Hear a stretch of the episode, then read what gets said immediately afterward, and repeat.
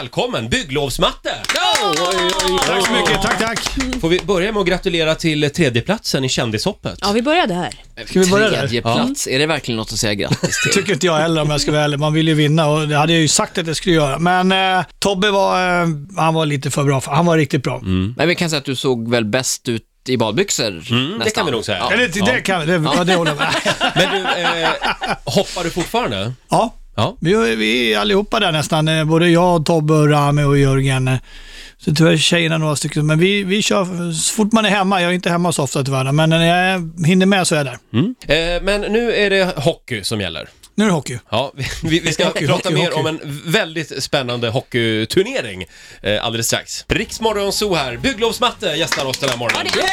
Yay! Vår nyhetsredaktör Fredrik Birging eh, vet mer om dig.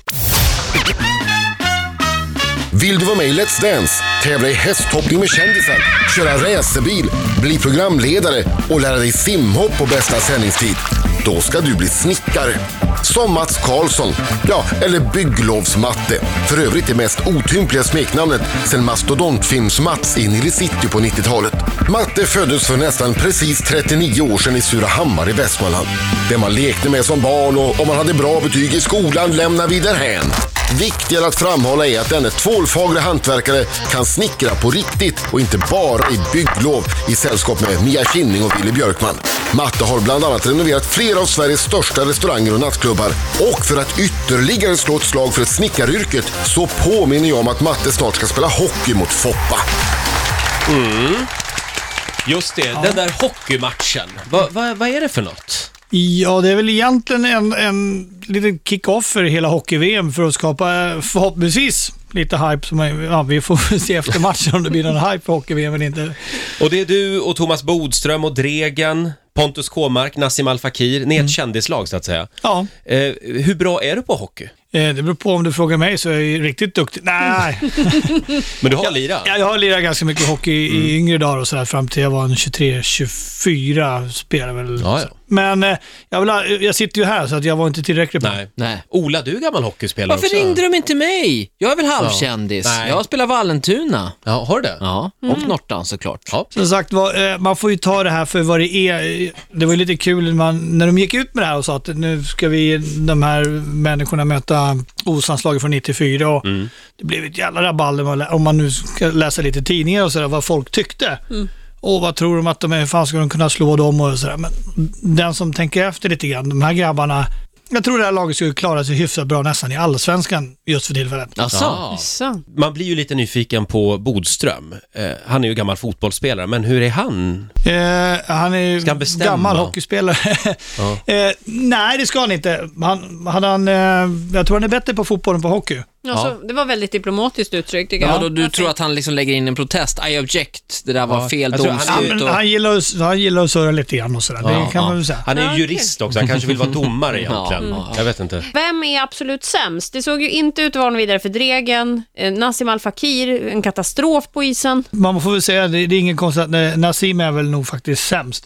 Ja. Nu när jag såg programmet då, eller första, alltså matchen direkt sen så ska vi säga, så vi är tydliga med det, men det är här inför programmen, då, jag fick en impuls där att när, vem är det som ska röstas ut? Men det är ingen som röstas ut, eller hur? nej, Nej. det är ingen, då har vi inte många kvar. Men när man ser er coach, eh, alltså det är ju en kultgubbe, det är ju Hardy Nilsson. Då undrar jag bara, alltså, han, har ju, han har ju nära till tårar ibland. Hur är det med honom nu? är förtvivlad. han har gått- ja, precis. Han är ju helt, vad ska jag göra? Mm, Ja, jag tror han... Eh, Får ni ta hand om honom ibland? jag tror, vi har ju naprapater och grejer. Jag tror han har terapeuter och psykologer och grejer. Låt oss hoppas detta. Du är ju ständigt aktuell i rutan. Nu kastar vi oss över bygglovsprogrammet. Hur går det för Willy? Ja, har han hittat någon livskamrat än? Jag tror han bara prenumererar på lite olika. Alltså lite lösnummer, ja. Okej, ja. Just det. Men eh, han, tog, han tar det lite lagom med ro sådär. Ja. Du, ni jobbar ju med en ny tjej. Ja. Kommer ni bättre överens med henne? Eh, hon är ju fortfarande inredare, så nej. Nej, nej. Riksmorgon Zoo här. Bygglovsmatte gästar oss den här morgonen. Eh, Ola. Matte och jag har ju en annan sak gemensamt, vi gillar ju snabba bilar. Ja, just I Matte kör ju Porsche-cupen. Porsche Carrera Cup, ja. Jajamensan, det är snart Ja. dags igen, äntligen. Det var inte helt... Eh, vi hade ett första testet för en helg sedan. Och eh, med tanke på den här våren har hållit sig inne liksom och... Så kvällen innan, eller dagen innan, så var det Clio Cup som körde test. När de vaknade på morgonen hade de 5 cm snö på banan. Men prins Carl Philip åker inte med dig längre. Nej, han har svikit oss eh, Porsche-vänner. Det gjorde han faktiskt redan förra året och körde Swedish GT förra året i en BMW ihop med Janne Banan Flash där. Men i år kör han eh, i högsta, tyngsta klassen då, i STCC för, för Volvo Polestar. där. Och det ska bli spännande för att eh, han har ju fått mycket skit genom åren att han Ja. har varit dålig. Och han kanske inte var så bra i början heller ska vi väl säga. Men nu om man tittar, de hade test där i STCC i, i veckan nere på Knutstorp. Och han var nog bara 1,2 sekunder bakom de som är liksom professionella racerförare och det gör man inte om man inte kan köra bil. Men hur många bilar har han kraschat då, b- längs vägen så att säga, hit? Det är nog ganska många, men eh, det är Ja. ungefär som, man säger så här, det är ungefär som eh, vad boxare inte har gått på en haksmäll liksom. Man Ja. kraschar bilar om man är racerförare, det hör ju ryk- till liksom. alltså, ryktet säger ju att det, han bytte från Porsche till Volvo för att det är billigare bilar. Men jag vet inte om det stämmer, men det var det skvallras. Nej, Eh, sluta. Jag tror inte, i, nej det tror jag faktiskt inte. Nej. Men vad är intervallen? Om man är prins, kan man krascha några bilar fler än typ om jag hade kört?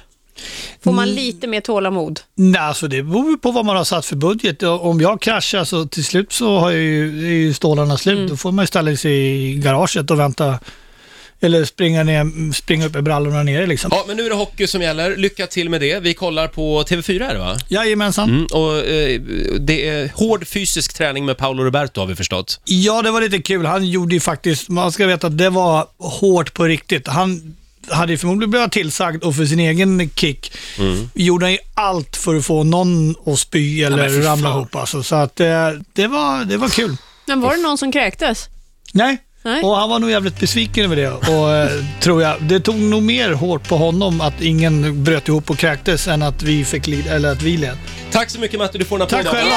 Tack för idag!